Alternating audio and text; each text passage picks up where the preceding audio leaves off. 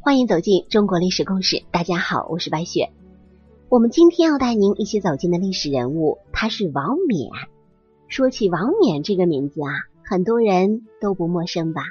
我们在小时候啊，就学过有关他的故事。他是元朝著名的画家，据明代散文学家宋濂的《王冕传》记载，王冕出身贫寒，却素来勤勉好学，一生酷爱诗画。首先是一位在人生逆境中保持豁达与上进心态的乐观主义者。《王冕传》中有少年王冕夜宿僧寺，坐在佛像膝盖上挑灯夜读的故事。佛像多为泥塑，形象狰狞，加之在夜晚微弱烛光的笼罩下，整个佛堂的气氛更是阴森恐怖。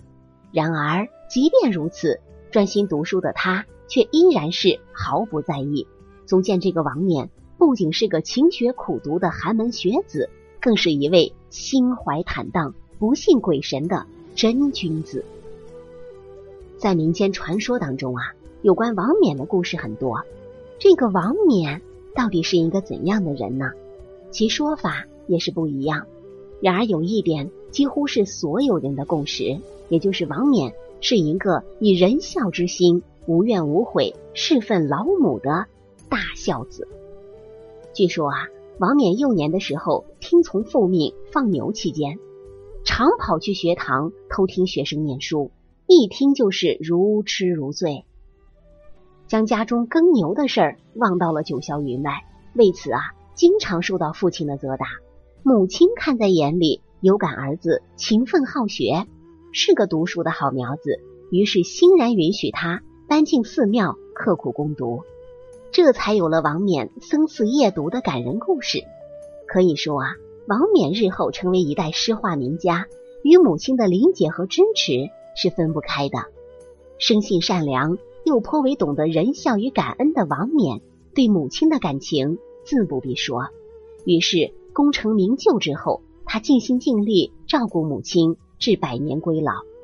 王冕孝母的故事因此成为中国历史上广为流传的千古佳话。在我今天录这期故事的时候啊，前不久我还跟身边的朋友无意之中说起了王冕的故事。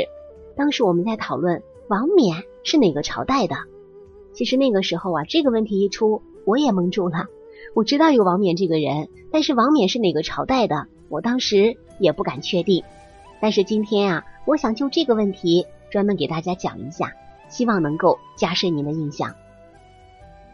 我们在过去的时候曾经读到过少年王冕的故事，故事中介绍王冕是元朝的一位著名画家和诗人，素有封建社会照妖镜之称的清代著名讽刺小说《儒林外史》也对王冕是哪个朝代的这个问题有过明确的记载，因而王冕是元朝人毋庸置疑。中国历史上向来不乏书法名家，即使在重武轻文的元代社会，诗画双绝的文人也会受到人们的普遍赞誉。少年学有所成，青年崭露头角的王冕便是这样一位诗画奇才。王冕生于元代，是浙江诸暨人。他早年出身贫寒，却难得勤奋好学，即使在生活极尽困苦的条件下，也是千方百计地为自己创造学习知识的机会。现在流传下来的王冕的生平事迹有很多，其中比较著名的是田埂放牧与僧寺夜读这两段故事。而这个王冕传世的佳作也是有不少的。现在的人提起王冕的作品，首先想到的就是他的一个墨梅与白梅两幅画作。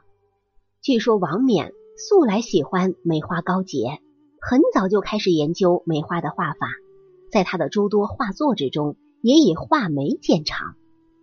王冕笔下的梅花栩栩如生，风格独特，在他成名之后，上门求画的人络绎不绝，许多人就是专门为求一幅梅花图而来。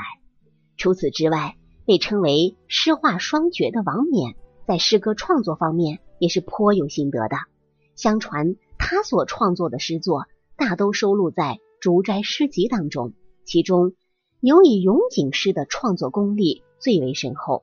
王冕的诗讲求借景抒情，下笔如有神助，其作品往往是寓意深刻，意境悠远，字里行间包含着对社会底层人民困苦生活的同情，以及淡泊名利、蔑视权贵的傲然心性。